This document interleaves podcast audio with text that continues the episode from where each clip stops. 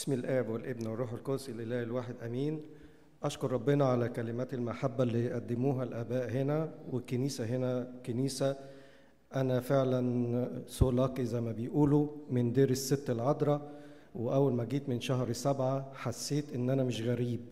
حسيت إن العذراء جنبي يعني هي أمي وبعتتني هنا ولقيت نفسي جنب كنيسة باسم العذراء مش كنيسة واحدة ده كذا كنيسة باسم العذراء بس أنتوا أقرب واحدة للسكن بتاع القناة.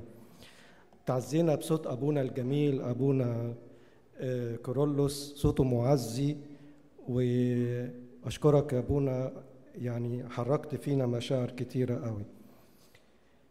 أنا عايز أكلمكم النهاردة.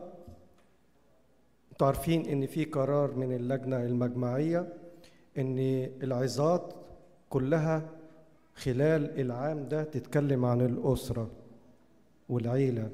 لأن لاحظنا في الفترة الأخيرة في تفكك وفي تباعد بين الولاد وبين الأبهات والأمهات والجدود وكل ده سببه حتة الحديدة دي. حتة الحديدة دي خلت الناس نسيت القراية نسيت الكتابة جاست تاتش وعمالة طول النهار والليل وإحنا بقينا كده. بس إحنا لينا هدف من التكنولوجيا إن لازم زي ما عدو الخير استخدم الأداة اللي تفكك الأسرة. إحنا بنستخدم نفس الأداة عشان نجمع الأسرة. السيد المسيح زمان خالص الحية دخلت في الشجرة من في حيلة وثمرة وشجرة فبنفس الأدوات السيد المسيح لما جه يعمل سالفيشن لنا جه مات على خشبة الصليب بنفس الأداة. فأنا عايز أكلمكم النهاردة عن ثلاث نماذج لثلاث أسر حطها الكتاب المقدس قدامنا. أسرة أمنا العذراء يواقيم وحنا. أسرة أليصابات ويوحنا و... وزكريا الكاهن وابنهم يوحنا. أسرة العذراء مريم ويوسف النجار والطفل يسوع. كم أسرة؟ طيب بصفتي إحنا عندنا في دير السوريان حاجة اسمها الأيقونة العجائبية. الأيقونة العجائبية دي بتاعت العذراء العزبوية. فيها العذراء قاعدة شايلة الطفل يسوع المعمدان ساجد تحت قدمين السيد المسيح والحذاء بتاع السيد المسيح مفكوك. طب إيه الصورة دي وإيه علاقتها باللي أنت عايز تقوله يا أبونا؟ الصورة دي بتشرح حاجة اسمها شريعة الفكاك. يعني إيه الفكاك؟ في العهد القديم كان لما بيموت أخ دون أن يقيم نسل لازم حد من أخوه يتجوز عشان يقيم نسل الأخوه عشان ما يبقاش عار على بني إسرائيل. لاحظوا في فكرة كانت سايدة على كل السيدات والبيوت والعائلات في العهد القديم هي إن في نسل المرأة يسحق رأس الحية. فكانت كل امرأة قاعدة تستنى المخلص هيجي منها. واخدين بالكم عشان كده كان لازم واحد يقيم الشريعة ويقيم نسل الأخوه. فاكرين قصة بوعز ورعوس؟ آه قالت لها روحي الحقل آه إحصدي واجمعي. وبعدين آه جم يعملوا الفكاك ده وقف على بوعز وبوعز جه منه العيلة بتاعت داوود والنسل بتاع السيد المسيح وأصبحت رعوس المؤبية اللي هي مش من اليهود انضمت لكنيسة الله لتشير على انضمام الأمم مع اليهود لشعب الله. فالصورة بتاعت العذراء العزبوية اللي فيها بتشرح الموقف ده ترجعني لقصة الخلاص اللي ربنا كان بيحددها من خلال ثلاث بيوت المفروض بيوتكم كلها تبقى زيها. تعالوا نمسك أول بيت. أول بيت هو بيت حنا ويواقيم مفيش أطفال وجابوا العذراء مريم على كبر وقدموها للهيكل كان زمان كل بكر فاتح رحم يروحوا يودوه للهيكل. يعني البكر لازم ده بتاع الهيكل. ولد أو بنت بس كان الفرق بين الولد والبنت إن البنت تقعد لغاية سن 13 سنة بعد كده توصل لسن نضوج لازم تخرج من الهيكل وترجع لأسرتها وإن كانوا يجوزوها يعملوا أي شيء.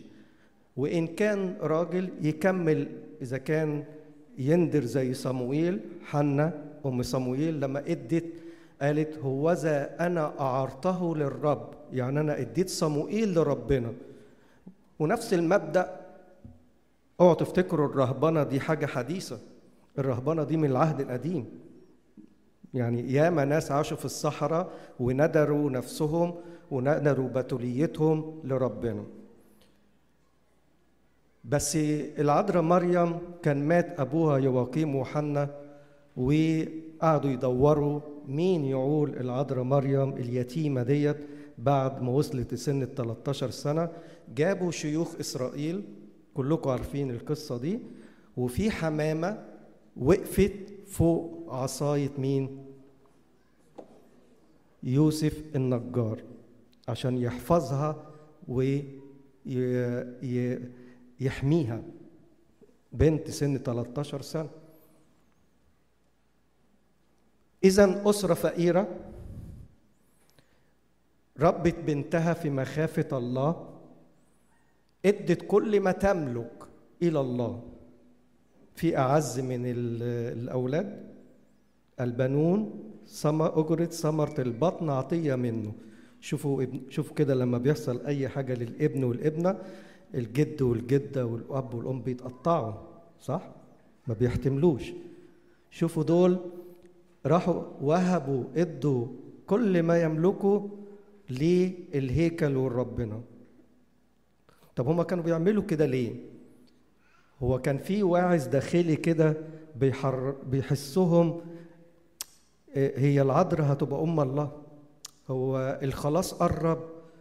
هو نسل المرأة اللي هيسحق رأس الحية ده جاي خلاص. كل شعب اليهود كان يعيش على هذا الأمل وكل ستات اليهود كانوا بيحلموا بهذا اليوم. هيجي من المسيح. فبرضه الحلم كان عند الأسرة دي. البنت دي يمكن يجي منها المسيح إحنا إيش عرفنا؟ عشان كده ربوها برغم الفقر وبرغم العوز. وبرغم خلاص اتيتمت والكلام ده كله اتربت صح. التربية يا حبائي في البيوت تتلخص في جملة. جملة. القدوة. احفظوها. أعرف شاب كان مستهتر مقضيها زي ما تمشي مع أصحاب السوق يرجع بالليل متأخر دراج ومخدرات كل اللي بيعملوا اللي عمله عمله. كان يرجع البيت يلقى أبوه مستنيه. في نصاص الليالي ما يقولوش غير كلمة واحدة أنا بحبك. يا ابني ارجع من الطريق اللي انت فيه ده. لا عنفه ولا طرده بره البيت ولا خد موقف منه ولا عمل أي حاجة. لدرجة الأخ ده في يوم من الأيام كان مع أصحاب السوق وكان مع ناس نون كريستيان وبعدين راجعين سكرانين خمرة ووجع دماغ راح يوصل النون كريستيان الراجل الغير مسيحي مسكه اداله علقة محترمة وطرده. انت لا ابني ولا أنا اعرفك. رجع المسيحي لبيت ابوه لابوه سهران لغاية الساعة 3 ونص الفجر وعمال يصلي قدام سوره الست العذراء وبكى. يقول له الحمد لله على السلامة يا ابني أنا بحبك.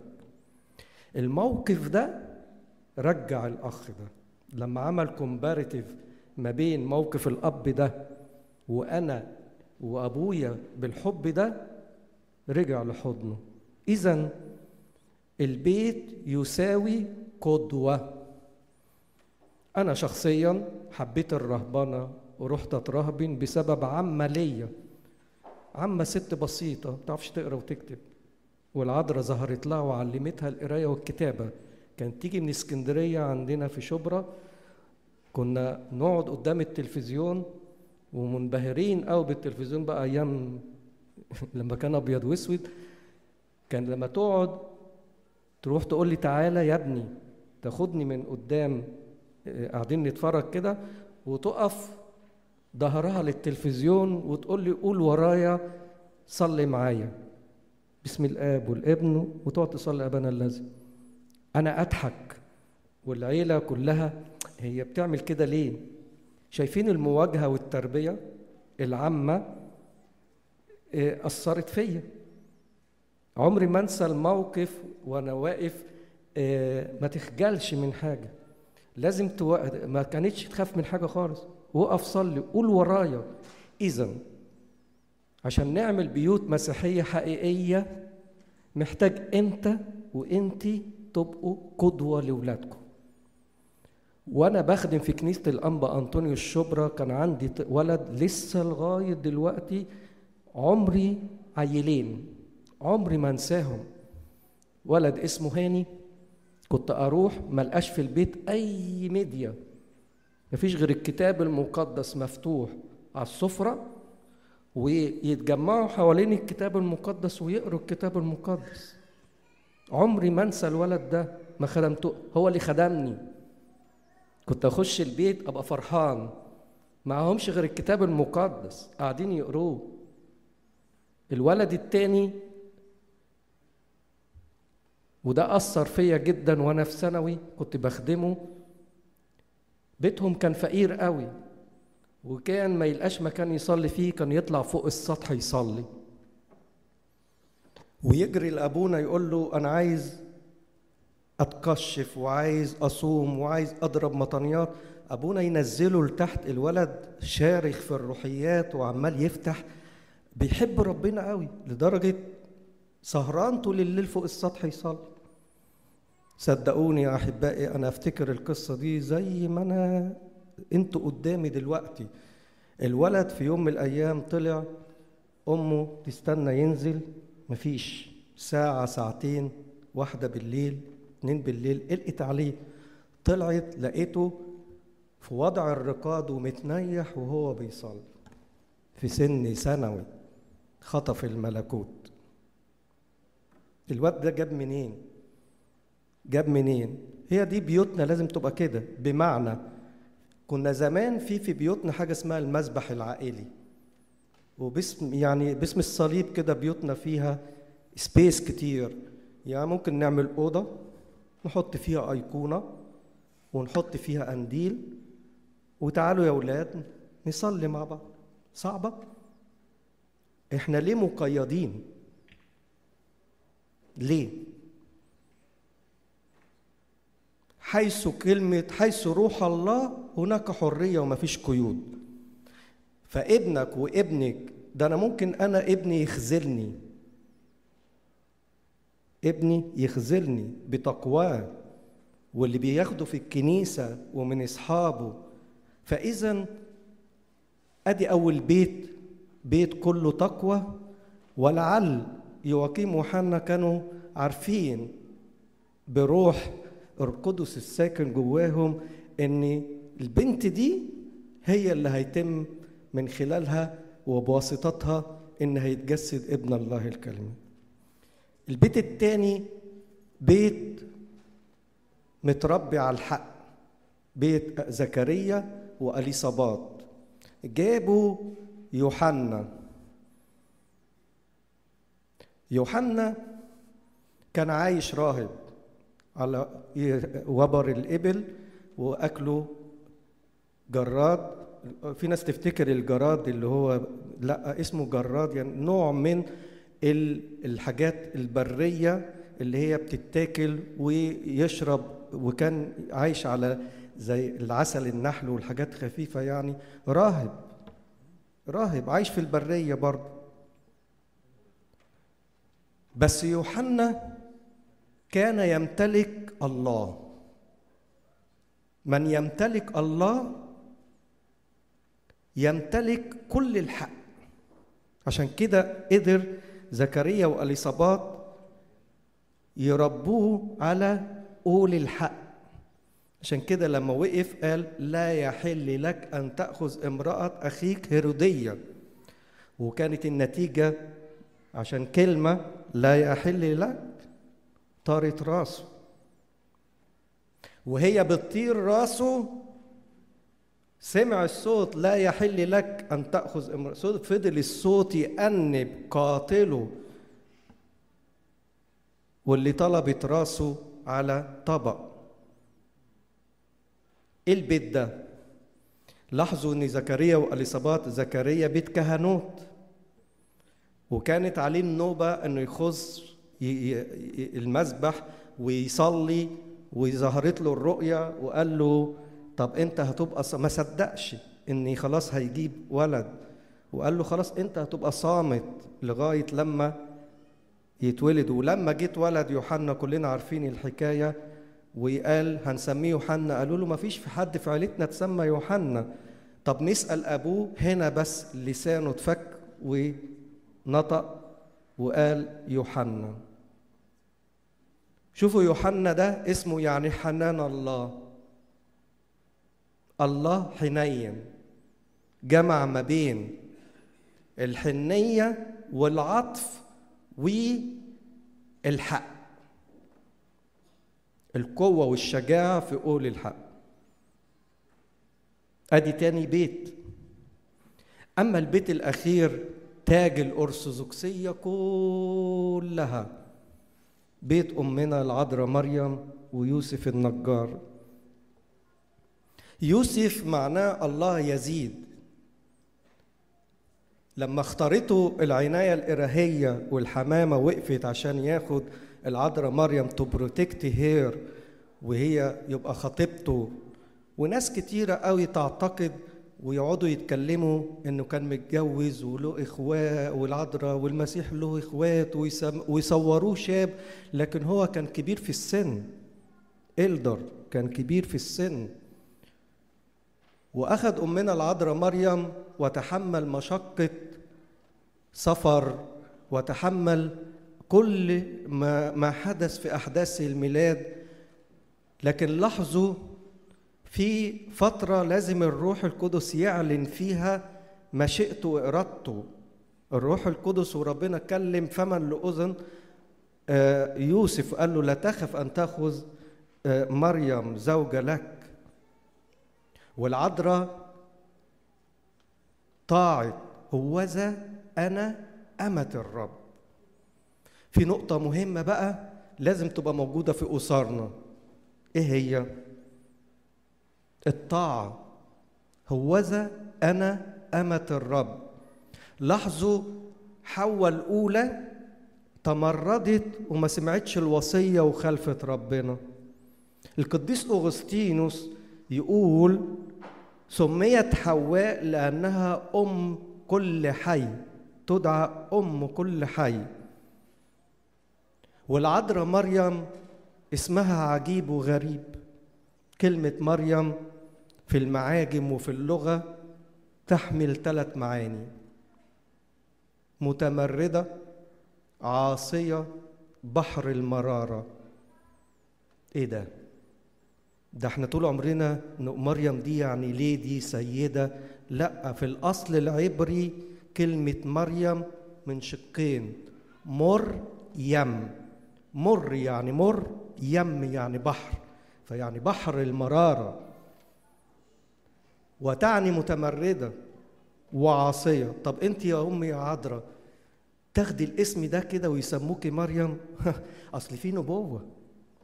أصل في حاجة في اللونج ران إن أنا اسمي حواء التانية ربنا جايبني عشان أرد تمرد وعصيان حواء الأولى بقولي ها أنا ذا أمة الرب الطاعة الكاملة. شفتوا الاسم الحلو بقى معناه إزاي؟ وبحر المرارة عشان سمعان قال لها وأنت أيضا يجوز في نفسك سيف. العالم يفرح لقبوله الخلاص. أما أحشائي تلتهب عند نظري إلى صلبوتك يا ابني وإلهي. فحملت المر وشالت التمرد والعصيان بتاع حواء الأولى عشان كده كل بنت وكل ست وكل امرأة وكل زوجة مش دي الوصية اللي بتتقال للزوج والزوجة في الإكليل؟ طعيه هابيه خفيه وانت تكون حنين عليها؟ شوفوا الأسر بتتكون إزاي. أنا متخيل واحد زي يوسف ده ده إيه ده؟ ده زوج ما حصلش أو خطيب ما حصلش يعني.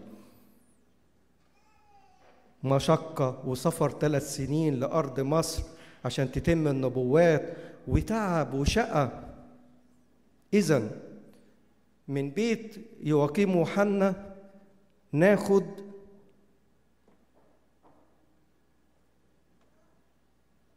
إن كنا فقراء وإن كنا معوزين وإن كان ملناش حد في الدنيا فالسند هو الله. في أسر بقيت لوحدها. في أسر الزوج مشي. في أسر الزوجة مشيت في زوج في أسر الأبناء مشيوا. زي العذراء اتيتمت لكن الكيان موجود. موجود ليه؟ لأني في الله في وسط هذه الأسرة. وله هدف. وله هدف بيحققه من خلال الأسرة دي. ويوحنا في هدف اسمه السابق الصابغ. لازم هيعد الطريق ويهيئ الطريق قدام المسيح. لغاية لما يجي البيت اللي عليه قوام الأرثوذكسية بتاعنا كلها ويتم الخلاص من خلاله بيت أمنا العذراء مريم. أختم كلامي بحاجة حصلت سنة 2006 أنا آسف 1994 exactly. دي حاجة تخص الست العذراء. أنا كنت ساعتها في الدير شغ... مشغليني البواب بتاع الدير. وكان في هذا التوقيت عندنا أبونا فلتؤوس السورياني غني عن التعريف كلكم سمعتوا عنه. كان ربنا إداله نعمة إن يبتدي يخرج للناس و يسمع مشاكلهم يطبطب عليهم ويحن عليهم وربنا كان مديله ان يعمل من خلاله شوية معجزات. أنا هحكي مش من هواة إن أحكي معجزات بس أنا عايز أحكي حنية العذراء. وأنا واقف على الباب لقيت أتوبيس جه ونزلت ست كبيرة في السن وبتتعكز على البتاع ده اللي العكاز. ونازلة يا ابني قول لي فين أبونا فلتؤوس بقول لها أنا في التوقيت دوت الدير كان كنا بنغلي. يعني إيه بنغلي؟ يعني مش ملاحقين. نفتح الباب الناس بدل ما تخش الدير وتخش تسجد عند القديسين معهاش غير حاجة واحدة فين أبونا فلتؤوس فين أبونا فلان؟ فين أبونا علان؟ فأنا من كتر الضغط ها انت جاي ليه؟ عايز معجزات؟ ابونا فلتؤوس الدور الثاني في المضيفه يعني في الدور الثاني فالست وقفتني كده بقول لها وانت يا أمي إيه بقى اللي حصل معاك؟ احكي لي. في إيه؟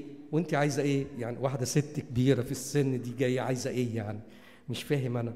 فأنا حبيت أشوف إيه الموضوع. فبسألها بتقول لي يا ابني أنا عايز أشوف أبونا ده ده بأي طريقة؟ قلت لها طب أنا هخليك تشوفيه. أنا كنت عايز أشوف هو إيه اللي بيحصل مع أبونا دوت فقلت أنا مش هقول لها فين أبونا لكن أنا هاخدها من إيديها وأوديها المكان وأسيبها هي تشوف عايزة تقول إيه. لأني حكت حكاية بتقول لي إيه. تقول لي يا ابني أنا ست وحيدة معليش حد سايبة باب الشقة مفتوح وبعدين عمال أعيط طول الليل والنهار وأقول للعذراء يا أمي يا عذراء أنت أمي. مش مش مش عارفة أعمل حاجة. وقفيني بس على رجلي أخدم نفسي.